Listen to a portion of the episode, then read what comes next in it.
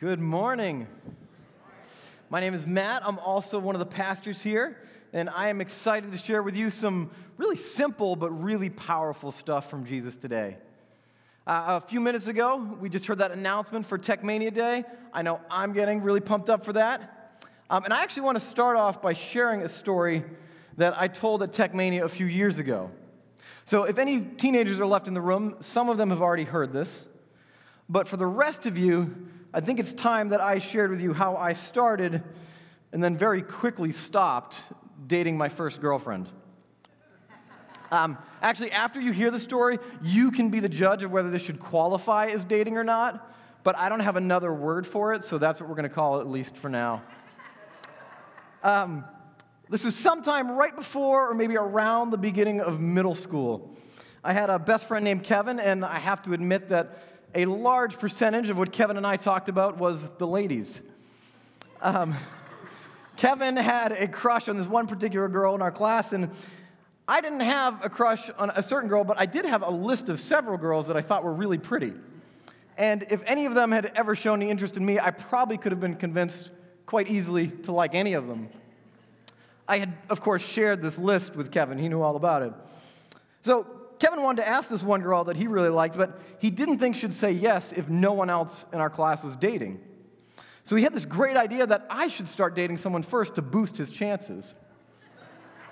So he called me up one, one week in the middle of the night, uh, not in the middle of the night, in the middle of the week, he called me up one night and he explained this brilliant strategy. And then he said, What do you think? Would you date anyone? I mean, I, will even call him up and ask him for you. Now, as you can probably imagine, this sounded like a foolproof plan to me. So I responded with, Sure, man, you know the list. Kevin paused and then said, Yeah, so I know she's not in the official list, but what about Emily? She's really pretty too. I said, Huh, I hadn't thought of that. Why Emily? Now, Kevin, being the excellent planner that he was, replied with, Well, I saw her after school today, and I asked her, you know, if you would want to date her, would she want to date you? And she said yes. So I thought to myself, I barely know Emily. I'm not really sure that I have any romantic interest in her at all, but it does sound like this would be a guaranteed yes. so, you know what? Let's go for it. So, Kevin called her up and told her that I was asking her out. She said yes. He called me back to share the good news, and bam, we were officially dating.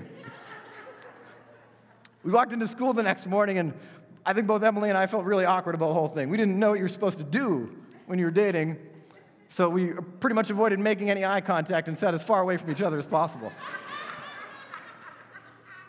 Things started off pretty slowly, and they never really picked up much momentum either.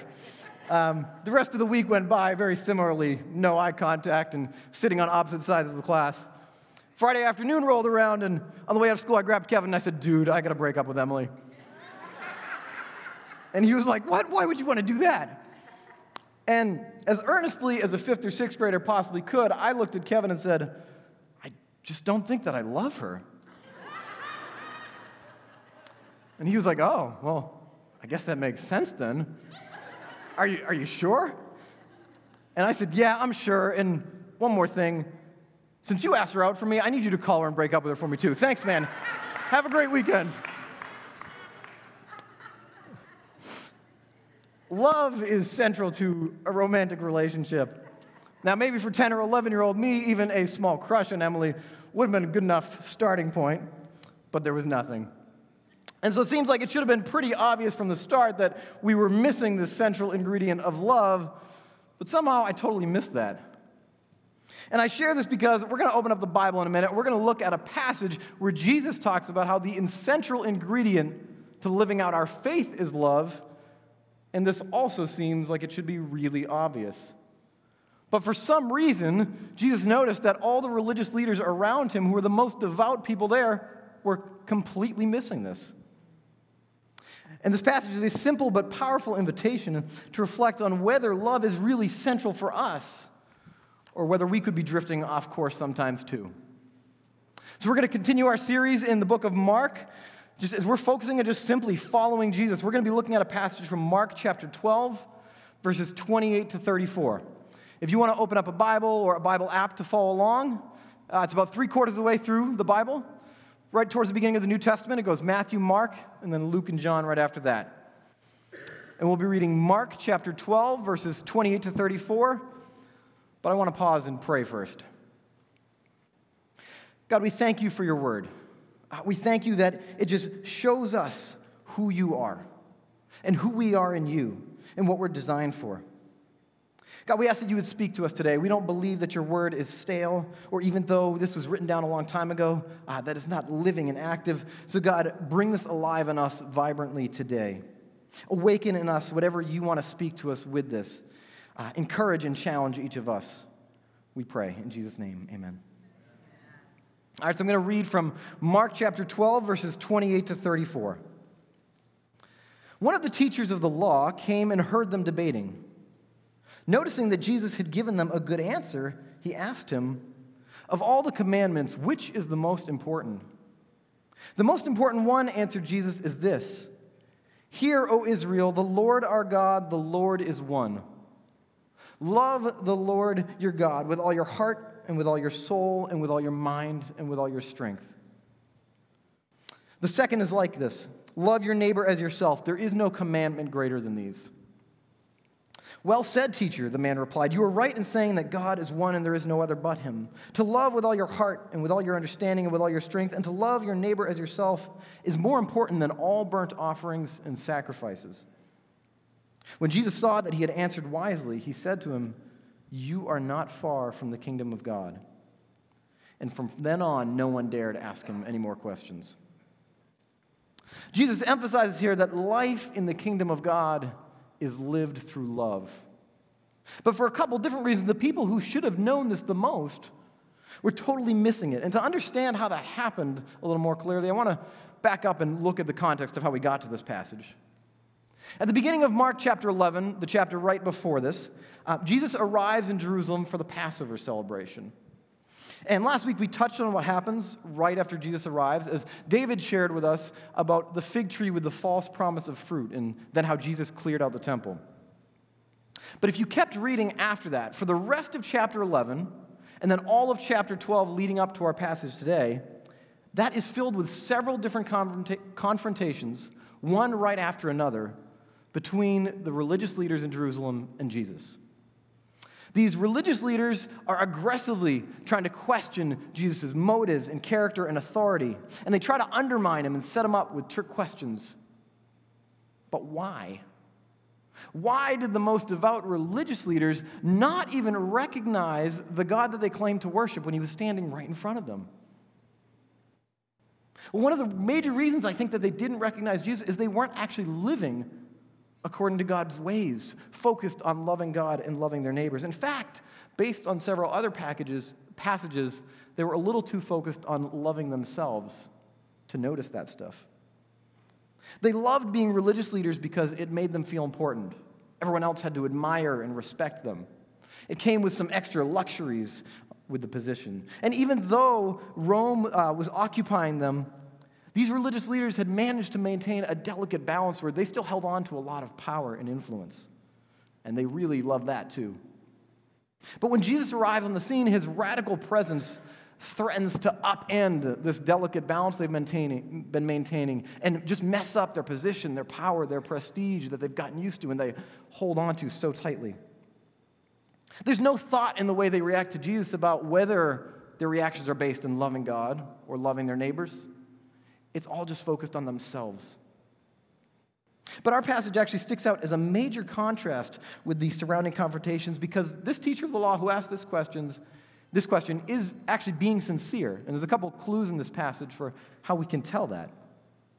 Uh, we can tell because, first, he doesn't just show up and jump in right with his own agenda. Uh, we see first that he shows up as Jesus is talking about some other stuff. He notices and listens with an open heart to what Jesus is saying. But secondly, this is the one and only place in all four of the Gospels where one of the religious leaders publicly agrees with Jesus. The only time that happens. So this man approaches with a genuine question, and he essentially asks Jesus, which is the most important command in all the Bible? Now, this is not the first time someone had been asked that question, actually. This was a pretty popular question that a lot of rabbis in that time period wrestled with, and many had given their shot at their best answers to it. The Jewish religious leaders had counted 613 different commandments in the Old Testament. And then on top of those, they had added hundreds more of their own interpretations and extra laws just to make sure they could clarify everything as black and white as possible. But in doing this, they lost sight of living out their faith through a relationship with God based in love and a love for their neighbors, and instead, they started following a pattern of legalism. They ended up focusing primarily on trying to measure themselves up through how well they could follow these hundreds of laws and how they could measure up everybody else around them against them, too. And this legalism built up so many laws on top of interpretations, on top of commandments, that nobody could keep track of them anymore, except the most professional religious teachers. So, to try to simplify things again, people started asking rabbis, which is the most important commandment? Because if you could find a good answer to this, you might be able to use that as a filter to understand and interpret all the rest of the commandments and remember how they fit together. Or maybe as a summary to live by when you can't remember all the rest of them. So the question is asked of all the commandments, which is the most important? And Jesus starts off by beginning with an Old Testament passage that every Jewish person around him would have known by heart. They use this as a prayer called the Shema, and it's from Deuteronomy chapter 6, verses 4 through 9, and the whole thing reads like this Hear, O Israel, the Lord our God, the Lord is one. Love the Lord your God with all your heart and with all your soul and with all your strength. These commandments that I give you today are to be on your hearts. Impress them on your children. Talk about them when you sit at home and when you walk along the road, when you lie down and when you get up. Tie them as symbols on your hands and bind them on your foreheads. Write them on the doorframes of your houses and on your gates. Devout Jews said this as part of a special prayer every morning and every evening.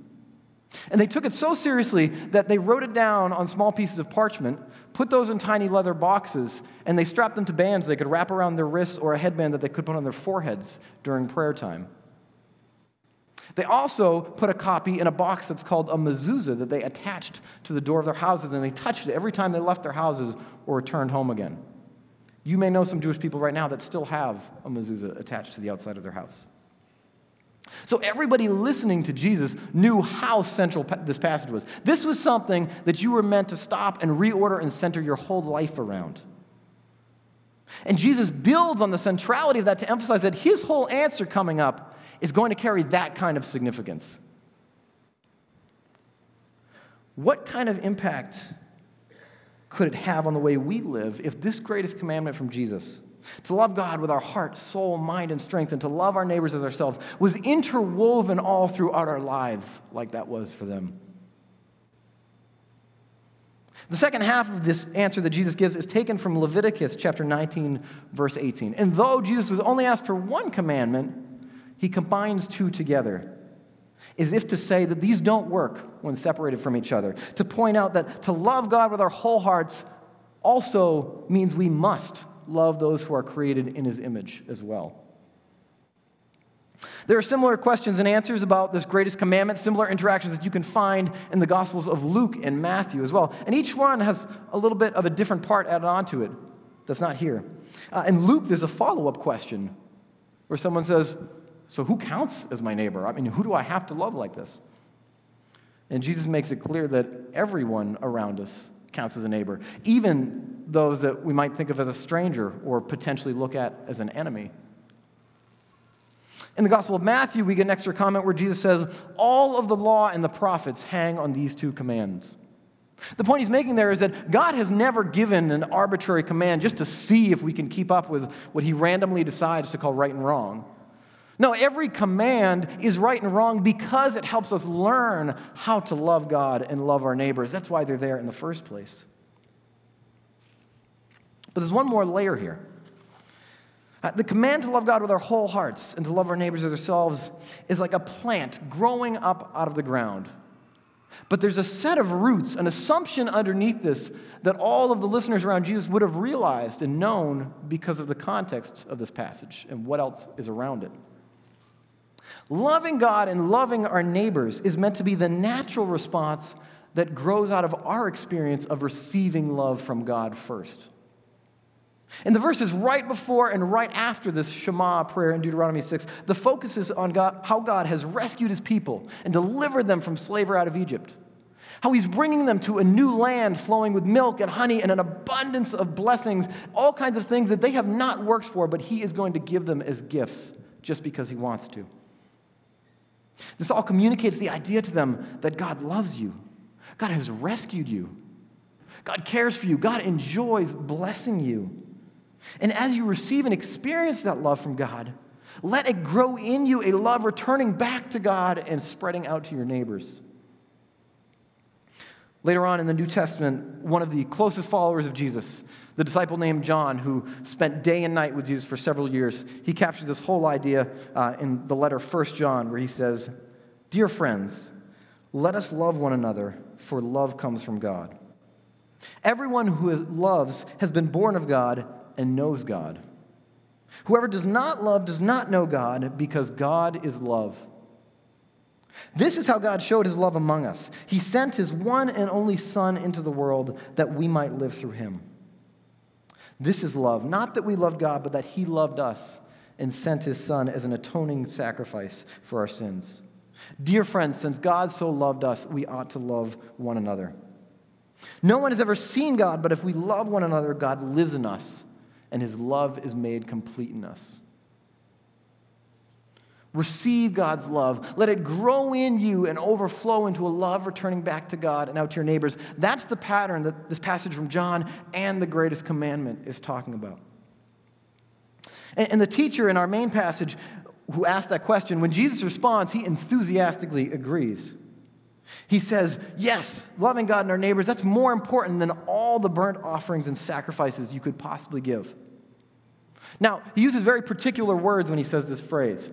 The word he uses for sacrifices refers to a particular kind of sacrifice where Jewish people would come to the temple, they would give a representative portion that was burnt as a sacrifice on the altar, and then they would eat the rest as a celebratory meal. But the other word that he uses for burnt offerings is a different category. That is a type of sacrifice that was wholly dedicated to God. The entire thing was put on the altar and consumed by the fire there, and nobody was to touch it at all. It was as sacred as possible.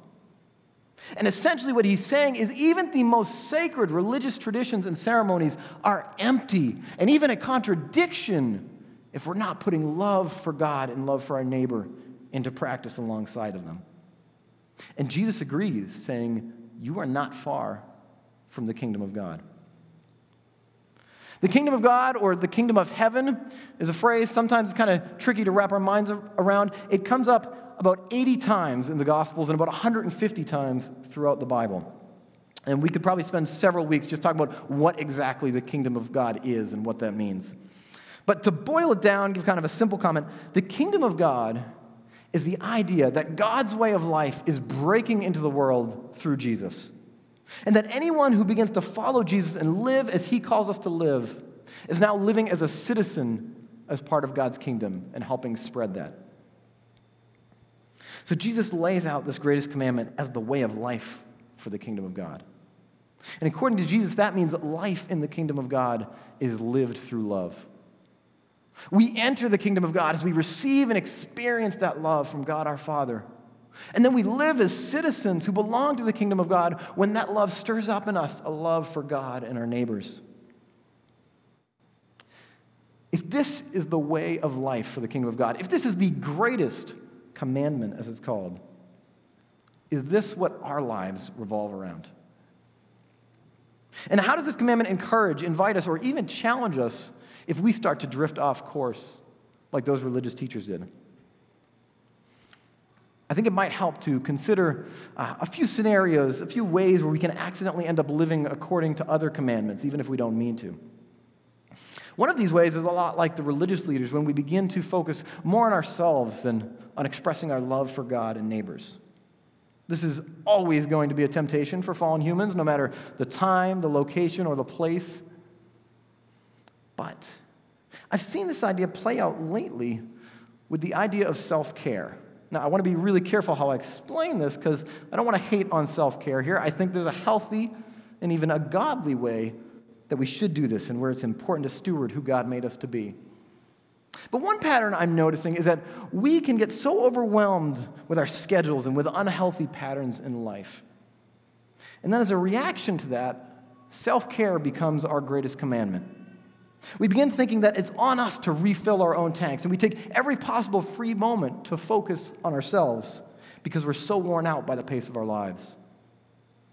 But in the process, we squeeze out any space to love God and love our neighbors. Healthy self care is good, and it should refresh and fill us up. But sometimes that requires rethinking our entire overwhelming schedule that got us there in the first place. And if our lives are going to be lived with self care in line with Jesus' greatest commandment, it also means recognizing that this pattern of receiving God's love and loving God and loving our neighbors is actually a core part of what can fill us up. The other way that we noticed that the religious leaders got off track was by replacing the core concerns of God with legalism. They did this through obsessive rulemaking and rule following. And, and if this becomes our default greatest commandment, we might notice it when we start to feel self loathing, when we don't live up to our own expectations, or we get judgmental attitudes because other people aren't meeting the standards that we have for them. But this can play out in other ways too. The underlying drive behind legalism is the idea of proving ourselves through performance. So it may come out by making us think that the ultimate goals in life are getting into an impressive school or validating my worth through my career or affording a bigger house to measure up with everybody else.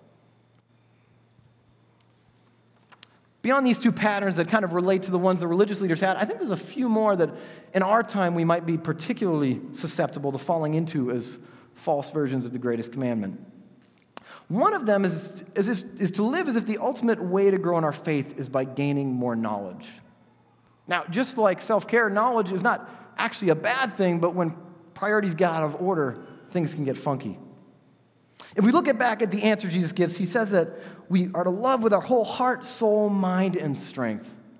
Now, the main idea with this is that we are to love God and our neighbors with our whole selves, holding nothing back.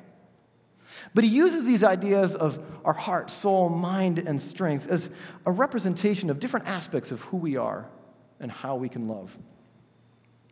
Now, in Jewish culture of that time, some of these things actually have slightly different symbolism for what they mean than they do for us. And it'd be a little confusing to get all into that. So I'm going to simplify this a little bit and use a phrase that we often use in youth group, which is head, heart, and hands.